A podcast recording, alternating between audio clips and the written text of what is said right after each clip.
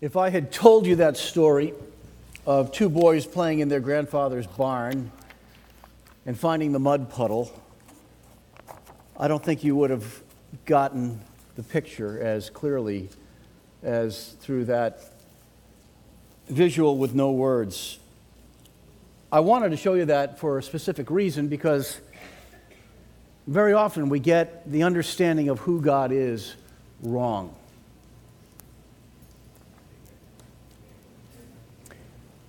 And that gets revealed to us in the moment when you watch a video like that, and all of a sudden you see the dad in a blurred image walk into the scene, and I heard it. We go, uh oh. and that's not what happened. This grandfather caught two boys being boys, you know, visiting, playing in the barn. I don't know about you, but I would be a little bit cautious about a puddle in a barn, wondering what's in that. and grace spills out. This morning we're going to talk about grace filled conversations. I'm going to ask you to read uh, together. We're nearing the end of this series on uh, getting clear with Jesus that has been walking, we've been walking our way through the letter to the Colossian church. And we come to these five verses, starting with verse 2. And though all of the theology of Colossians is behind us. We've already gone through that. These are some of the most important words in the entire letter. So I'm going to ask you to read them with me.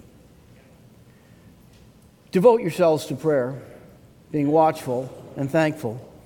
And pray for us too that God may open a door for our message so that we may proclaim the mystery of Christ, for which I am in chains. Pray that I may proclaim it clearly as I should. Be wise in the way you act toward outsiders. Make the most of every opportunity. Let your conversation be always full of grace, seasoned with salt, so that you may know how to answer everyone. God, we pray that you would help us understand this challenge that comes in these five verses, but even more that you would emblazon these words on our hearts and in our minds so that they will become part of a way of life for us. Thank you for allowing us to see in increasing ways throughout this summer that uh, Jesus plays so many roles in our lives and that Jesus is the fullness of your expression in this world. We are grateful for him. Very simply, I ask that you will help us live in concert with all that we have discovered about Jesus. It's in His name we pray. Amen. Verse 6 that we read a moment ago says, Let your conversation be always full of grace, seasoned with salt, so that you may know how to answer everyone. A few weeks ago, I was talking with a church administrator from another church here in the greater Boston area, and I was a bit tense going into the conversation because weather forecasts were forcing us at the last minute to make some major changes in regard to my daughter's wedding, which happened a week ago Saturday night. And the whole time we talked, this church administrator had the most cheerful and reassuring tone on the other end of the phone. Finally, I said to her, You have a delightful way of speaking. And I detect a, a different accent. Do you mind if I ask you a nosy question? Where, where are you from? What's your background? And she said, Oh, I'm from North Carolina.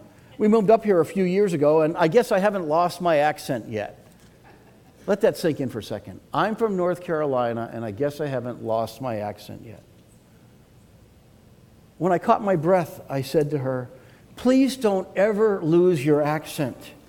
You have a natural way of putting people at ease with your voice and your words and your tone. And then I said, I wish I sounded like that. Now, I don't mean that I wish that I was from North Carolina and that I had no traces of my Boston accent left at all. But I wish that my words, my tone, my manner was as encouraging and as reassuring, as life giving as hers was. Ah, that's an amazing gift when somebody can do that, day in and day out, just over the telephone. Have you ever encountered somebody with that kind of gift or that kind of ability? just talking with them, you discover a voice or a way of conversing that could calm and reassure others, even in the midst of tension or storms? True confession, I'm in awe of people like that. I'm in awe of people who can control their tone and the way that they say things, even when other people are stressed out around them, that there's this reassuring ability that just flows out of them. This morning, we're going to explore this concept of grace filled conversations. This topic comes to us near the conclusion of our series on getting clear about Jesus. And this theme is very important.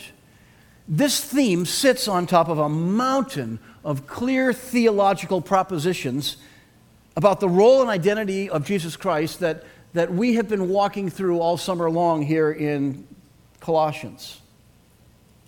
Here are just some of them that God has rescued his people from the dominion of darkness, that God has brought us into the kingdom of light, the kingdom of the Son he loves, that Jesus is the image of the invisible God. That one alone is, just says so much. We long to see God, but when we discover Jesus, we see God. That Jesus is the firstborn, the preeminent one over all creation. That in Jesus all things were created, and in him all things hold together. That Jesus is supreme over everything that all of the fullness of God the Father dwells, lives actively in Jesus. That God has made known the greatest mystery of all time, which is Christ in you, the hope of glory. That in Christ we too are brought to fullness. And there we discover that Jesus is all we need. Jesus is enough. We don't need some other revelation of some other being. Jesus is the fullness of God that God has made us alive in Christ and has canceled the charge that was against us. That through the cross, Christ has triumphed over all the spiritual powers and authorities that were arrayed against him, making a public spectacle of them. Oh, I love that. That's the cross, that's the victory of the resurrection. Now, having written all of these wonderful truths, Paul now tells us something that is radically important. That despite all of this truth, if we fail to master the art of grace filled conversations, all of these things that I just recited to you will fall on deaf ears and hard hearts. In fact, if we don't master the art of grace filled conversations, sometimes we can do more harm than good with the gospel. And that's scary. Here's the big idea this morning. If you get nothing else, this sentence, I hope, will, will stay with you. Grace filled conversations are a way of life for people who are committed to missional living. Grace filled conversations are a way of life the more and more we are caught up in the mission of Christ in this world and we know who we are and we know where He's sending us. Let me walk th- through with you four uh, discoveries about grace filled conversations that rise from this paragraph of Scripture. The controlling verse, as I see it, is verse 6. Let your conversation be always full of grace, seasoned with salt, so that you may know how to answer everyone.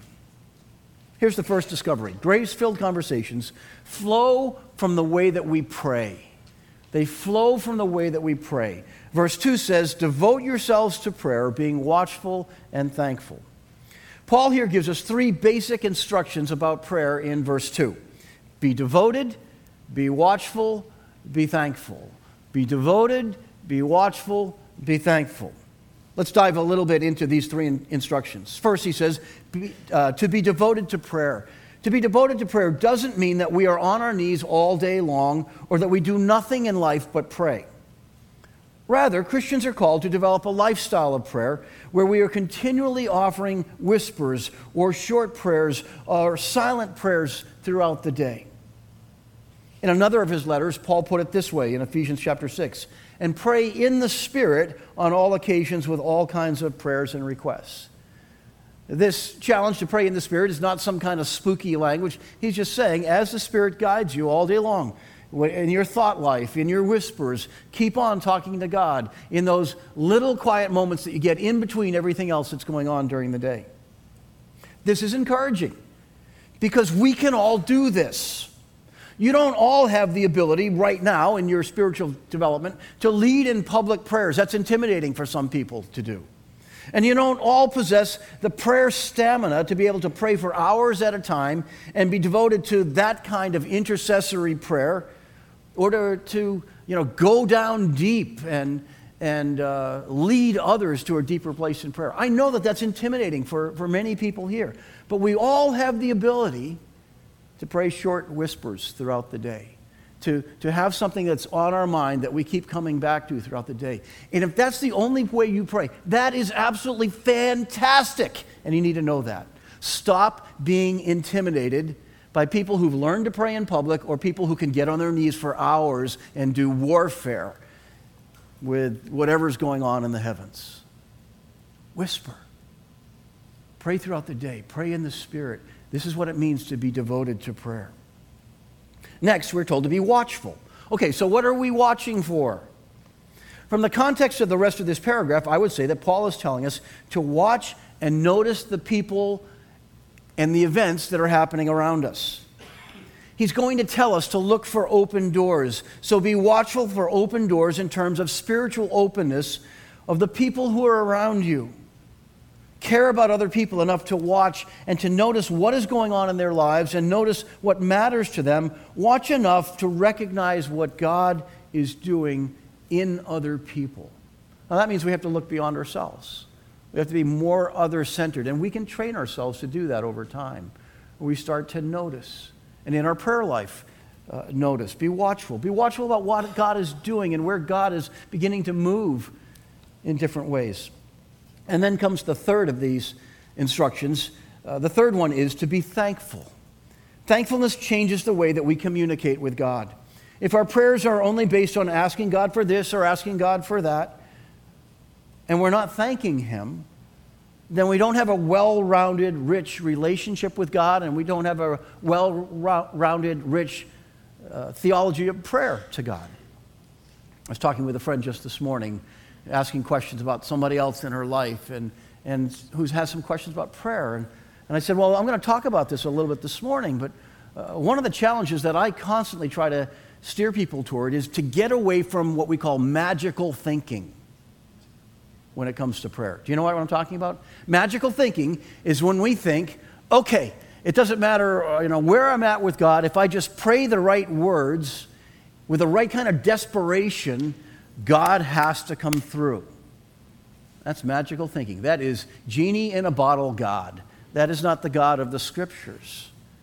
There's something mysterious about God. We don't understand all the ways that God works. Sometimes when we pray, God says yes, and He really does. Sometimes God says no, that's not what I have for you. It's not what I want to do next in the world. Sometimes God says wait. Wait. That's the problem I have. I can take no. I don't like wait. I want God to answer when I want Him to answer. And I think a bunch of you do too. That's where we get restless. We get impatient with God. But God is mysterious. We can't fit God into all of our formulas that we try to come up with. And there's actually something really good about God being larger than us and mysterious because we can't contain all of the understanding of God, which also means we can't understand all of His prayers and so we need to realize that sometimes God's timing is very different from the way that we want Him to work in the world, and we need to submit to that because He is God and we are not, right? So He's saying, be thankful.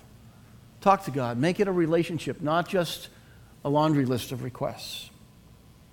And all of this matters because grace filled conversations flow from this kind of prayer life when we're devoted to it, it's more of a constant rather than a once in every while thing. It's where we're watchful through our prayers, it's where we are thankful in our prayers. So, grace filled conversations, in part, flow from the way that we pray. Here's the second discovery grace filled conversations respect the need for open doors, they respect this process. So, look what Paul says here in verse 3. And pray for us too that God may open a door for our message. so that we may proclaim the mystery of Christ for which I am in chains. Pray that I may proclaim it clearly as I should. Remember, we're reading the, the words of the uh, Apostle Paul, the apostle to the Gentiles here. Paul, who wrote half the New Testament, Paul, who, who saw so many people respond to his message. And yet, Paul segues from this discussion of prayer to partnership in the ministry of the gospel message. And prayer is a part of that partnership. So he writes, and pray for us too. Wow. You mean that even Paul, this great apostle and evangelist, needed prayer from other Christians? Yes, exactly. Yes. Without prayer, the most important truth in this world has no chance of breaking through. God works through the prayers of his people. It is that important that there's some things God longs to do that he does not do until his people are watching and they're saying, Lord, I'd really love to see you work this way. Lord, there's a problem here. Can you shine some attention on this? Lord, please. I don't even know what to ask for, but do something. And God works through that process. We're introduced to a particular kind of prayer here in these verses. I would call it missional prayer. Now, some of you have heard that term for a while around here. We've been moving to become more of a missional church. What does that mean? It means that, that Jesus calls Christians to take up his mission in the world. We do not gather simply to hunker down and withdraw from a difficult world and say, Isn't it great that we're all here together? And let's just stay together here, right, right here. If we could just elongate this time and we'll stay in this room. No. We are people who are sent every day into the exciting mission that Jesus has for us. We are saved by grace, shaped by His Spirit over time, and sent to reach the world around us with love and truth. So Paul says, pray for us too, that God may open a door for our message. Great and effective preaching is not only about words or the voice of the person who delivers that message. Great and effective preaching is actually somewhat mysterious. We don't know exactly how and when God is going to work. Great and effective preaching has to reach through doors that open in people's lives. A few moments ago, we sang these words in the final song that we were singing in that opening worship time. Here's my heart, Lord. Speak what is true.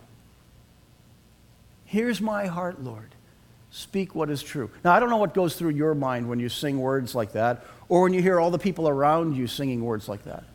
But I turned around just to glimpse, and it was kind of a wonderful moment because it was one of those times where the singing just overpowered everything else. And there was a natural reaction from me. I didn't think about it very much, but I, I just kind of stood there singing and I turned my palms up as if to say, okay, God, I want my heart to be open to you too. Speak to me today. Speak what is true. I want to I wanna be in that position of receiving. So I don't know what happens to you with your hands. I, I was raised as a Baptist. We kept our hands in our pockets or we sat on them. We never raised them. That was scary stuff. But what I've learned is there are all kinds of biblical descriptions of that. And when I do this, for me, that means I'm saying, okay, God, um, I'm giving you my openness and asking you to speak into that. And so Paul talks about these open doors. Open doors come when, when, keep, when people uh, care enough to partner with other ministers or ministries through prayer. I walked in this morning and there was a group of people in the, in, in the opening to our office suite, and they couldn't see me. All their eyes were closed and their, their hands were grasping each other, and they were praying. They were praying about this service. They were praying for me. They're praying for this particular message. That is so unbelievably important. I just stood and listened for a minute. Jesus and his closest followers were very careful about recognizing this principle of open doors. Jesus actually left some towns in Israel because it was obvious to him that his message was hitting closed doors and say, There's no faith here. I can't do anything here. And he'd go to the next place. And Paul sensed at different times that he was prevented by, the Holy Spirit from going to some towns or cities. The doors just were not open. And so here he is coming back to that concept and saying we need to pray and, and respect this open door principle as well. Whenever we push the gospel on people or spew words of judgment without earning the right to be heard or earning the right to say difficult things to people, they disregard what we say. And we disregard this principle of open doors. So Paul's telling us be watchful as you pray and pray for open doors. That means we have to be watching and reading what's going on in someone's life. Is this the right time where they're open to hearing about the gospel? And there are times when it's absolutely the wrong time to push with that because they need attention in a different way, or you haven't built the friendship that gives you the right to enter their lives with saying, This is what I've discovered, and I'd really like to lead you to this. And one of the things we need to understand more and more in this day, where there are many people who are opposed to Christians or Christianity, is to be much more careful about paying attention to these instructions that Paul gives. Because they are culturally sensitive instructions that are meant not to scare us off the gospel, but to allow us to realize where is God working and when is this simply the wrong time? How do we pray for a better time? Try out these simple guidelines. When the door is open, tell them about Jesus. No holds barred, as sweetly as you can. You say that word with me? Sweetly. Sweetly. That's what the lady from North Carolina had a sweet voice. I don't think I have a sweet voice. When you sense that the door is not open, work on building a healthy relationship. When the door is not open, that's the time to build a friendship and to go through the slow, painstaking process of, of genuinely earning trust. The day will come when the door is open. Pray more, speak less when the door is closed. Does that make sense? You guys with me? Okay, here's the third discovery. Grace filled conversations flow from the way we pray. They respect the need from open doors, and they result from walking in wisdom. In verse 5, Paul goes on with the next challenge. He says, Be wise in the way you act toward outsiders, make the most of every opportunity. Question Does the Bible give us specific instructions about every situation that you and I will face in life? No. No, it doesn't.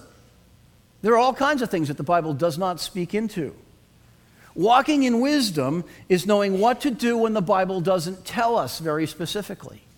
There are a number of things that the Bible gives us very clear instructions on, but there are other times we are expected to use wisdom and develop wisdom, and we learn along the way how to respond.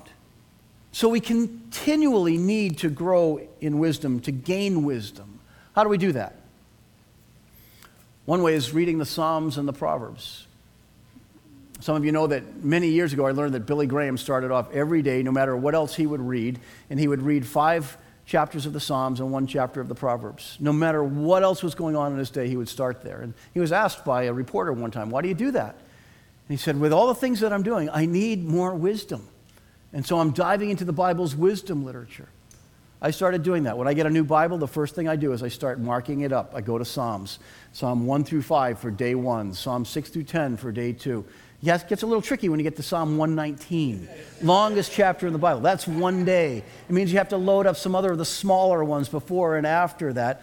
But it works out kind of neatly where every 30 days you work through the Psalms, and every 31 days you work through the Proverbs. And little by little, that wisdom starts to sink in. Studying Jesus and allow our minds to be conformed to his way of thinking allows the wisdom of Jesus to get into our heads. James tells us that if we lack wisdom, we should ask God, who richly supplies wisdom to us. God is in the business of supplying wisdom. We need to ask more. I need to ask a lot more. Now, Paul was no doubt aware of uh, what we refer to as the Great Commandment. In Matthew 22, a number of the Pharisees and the teachers were around him, and an expert in Old Testament law asked him, What's the greatest commandment in the law? And Jesus said, the greatest commandment is to love the Lord your God with all your heart, with all your soul, and with all your mind. And then he added, and the second greatest commandment. The second is like the first love your neighbor as yourself. In other places, Paul calls this the law of love. Why does Paul stress this thought of making the most of every opportunity? Let me say this very simply. We never know in advance what God is doing behind the scenes. That's why. We never know what God is doing behind the scenes in His work in this world.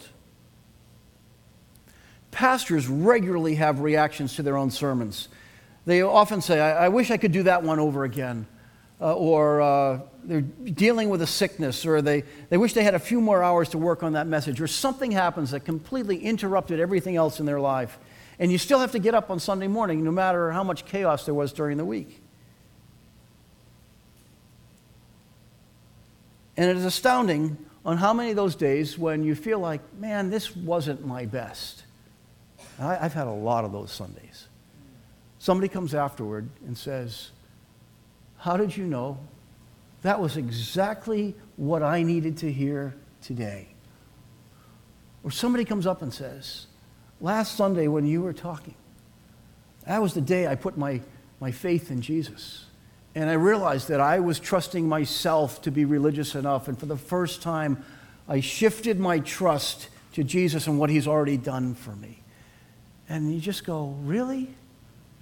I've been beating myself up for the last week thinking, I, I should have done better. My people deserve better. Christy had one of those experiences last week. I heard great reviews of what Christy did. I am so thrilled about that. She got the hardest passage in this particular letter. It wasn't supposed to be that way, but there was a juggling. We hoped when Andy came that Andy Needham would take one in the series, but he wanted to do something he'd already done. So it meant we shifted. And it, I sat down with Christy and said, You're not going to like this, but this is the passage that falls to you. But I had umpteen people tell me that she just rocked it. And then she said afterward, You know, it was one of those things where I felt like I wish I had done better. I said, Welcome to the club, Christy. It happens a lot She said, but then somebody came up afterward and said, How did you know? And I said, That's God. That's why we get up and do this again and again, because there's something mysterious about preaching that is beyond the preacher, beyond the preparation, beyond all of that. And I think it's where the prayers of the people connect, and God does something that absolutely humbles us. God is at work at all times, and often in ways that we cannot see it's never an excuse to give half hearted efforts, but it is a reason to show up and give the best of what you have at the time, even when you don't feel like it. And that's true for each and every one of us in our role of, of how we talk about our God, our Lord, our Savior. All right, and here's the, the last discovery grace filled conversations are enhanced by appetizing words. So, verse 6 says, Let your conversation be always full of grace, seasoned with salt, so that you may know how to answer everyone. This verse uses an illustration from the table seasoned with salt. Here, Paul is not using salt as a preservative, he's using salt as a taste enhancer. We regularly use salt, most of us, some of you can't diet, for dietary reasons, but the rest of us like salt use salt for one reason to add flavor. And Paul is saying that we can use words and tones that add to the gospel. Think about that. The gospel is complete, the gospel is powerful, the gospel is, but we can add to the gospel our flavor. We can season it with the right words, with the right tone, with the right attitude behind the words by making it more appetizing. In other words, the words we choose and the way that we use them really do matter. Think about my story of the church administrator with that kind voice. She added flavor to the process by the way that she spoke and with the kindness of her tone. A poor choice of words or a negative tone would have made that conversation much more difficult. It would have made it more difficult. In the same way, it is possible for us to do more harm than good when we shove the gospel, when we shout the gospel, when we preach at people and not talk to people, or we preach over people and come down from on high on them, We can speak things that are eminently true, but in ways that are judgmental or harsh or lacking grace, and they hit a wall and they fall with a thud. I recently learned something about myself in a class that I was taking last month. I was asked to write about a go to passage of Scripture that explains my approach to ministry and that explains some of my background. I thought, oh, okay. I chose the three parables that we find at the beginning of Luke chapter 15 the parables of lost things and lost people, the lost sheep, the lost coin, the lost son. There are several reasons why I go to that passage and why I try to preach on it every single year. The first is that Jesus used those parables to confront the judgmental attitudes of the Pharisees and the religious leaders during his earthly ministry. So there's a shock factor that comes with them. Second is that those parables have a way of recalibrating our understanding of God the Father and my understanding of God the Father. He is the one who leads the celebration in heaven when even one person turns around, says those words of repentance, and makes his way back into the fellowship, into fellowship with God. And as I reflected, I realized that earlier in my life, I encountered too many Christians who conveyed a very negative attitude toward the world and the people around them, and had a negative attitude in terms of the way that God responds to people. And that attitude makes the gospel unattractive. People end up with this fear of God that they cannot shake, this fear that God just can't wait to lower the boom on them and to land on them with judgment. They fail to see how Jesus depicts God the Father as the one who is waiting for them to come home, and it's our job to lead them home. That's why I wanted you to see that short video of the grandfather who hides the hose behind his back and has that stern look, and the boys are looking down, and they're sure they're going to get it. And then whammo, he sprays them with the grace of that hose and washes all that stuff away and enters into the celebration of his joy with them. That is our God. And there are so many people in our world that have only heard about a God of judgment and have only heard from Christians that God doesn't like them or that God is angry at the way they've lived. And there is some truth to that, but what they need to hear more and more because they already are convinced that they've done wrong is that God is the one who is just waiting for them to turn in his direction and he runs toward them and welcomes them and showers them with his affection and his grace and his restoring work. And it's our job to lead them home. So please, don't ever expect me to preach more fire and brimstone and less about grace. I am absolutely convinced that our world needs to hear about grace because our world has the wrong concept of God in a dominant form. And it is only grace that washes that away.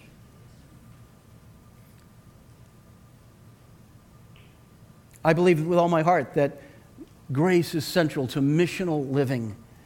And so Paul reminds us make your conversation full of grace, seasoned with salt. And then he adds that last thought so that you will know how to give an answer to everybody. Paul expects that Christians will be relationally connected to other people, that we will use care with the words that we choose and how we say them. But he is also telling us to offer the best answer that you have at any given time for their questions even though you won't necessarily have the answer to every question. And then you may have to say, Let me get some help and get back to you. I'm not sure right now, but I will come back to you when I find out more. And then go look for more. The manner in which we respond says a great deal about us and about our faith and about our confidence that we can trust the timing of how grace gets into people's lives. Grace filled conversations are a way of life for people who are committed to missional living. And you and I are called to missional living. Final story. The Apostle Paul noted that prayer makes a huge difference in communicating the gospel. Kent Hughes was the pastor of the church I attended my last two years in college. And he tells a story from the life of the great missionary Hudson Taylor. He writes There was a mission station that was particularly blessed in the China Inland Mission, far above all the others. there seemed to be no accounting for this because others were equal in devotion and in their ability. Hudson Taylor was traveling and speaking in England, and after one particular meeting, a man came up and began to ask him about that particular station that had been most productive with all the missionaries in China. And then he began to ask some very personal questions about what was going on in that station. And it turned out the longer that Taylor talked with him, he figured out that this man had been the college roommate of the missionary who was at that station many years earlier.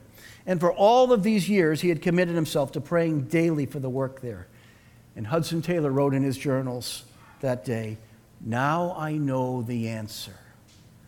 Everything else looked the same from the outside. Prayer was the difference. Grace filled conversations are a way of life for people who are committed to missional living. And when we enter into that missional living, we enter into the mystery of what God is doing and into the fun of seeing what God is up to. Are you up for that? That's our calling, my friends. Let's pray. Father God, thank you for the opportunity we have here again today to learn, to confess that there's some things that we get wrong to allow you to recalibrate our understanding, and to hear the invitation to dive into your mission. Lord, today I want to pray for all the long-time Christians who have faith in this room. Hear us when we whisper to you this morning. I want to be on your team. I know who I am because of you. I believe what you say about me in the way that we sang this morning.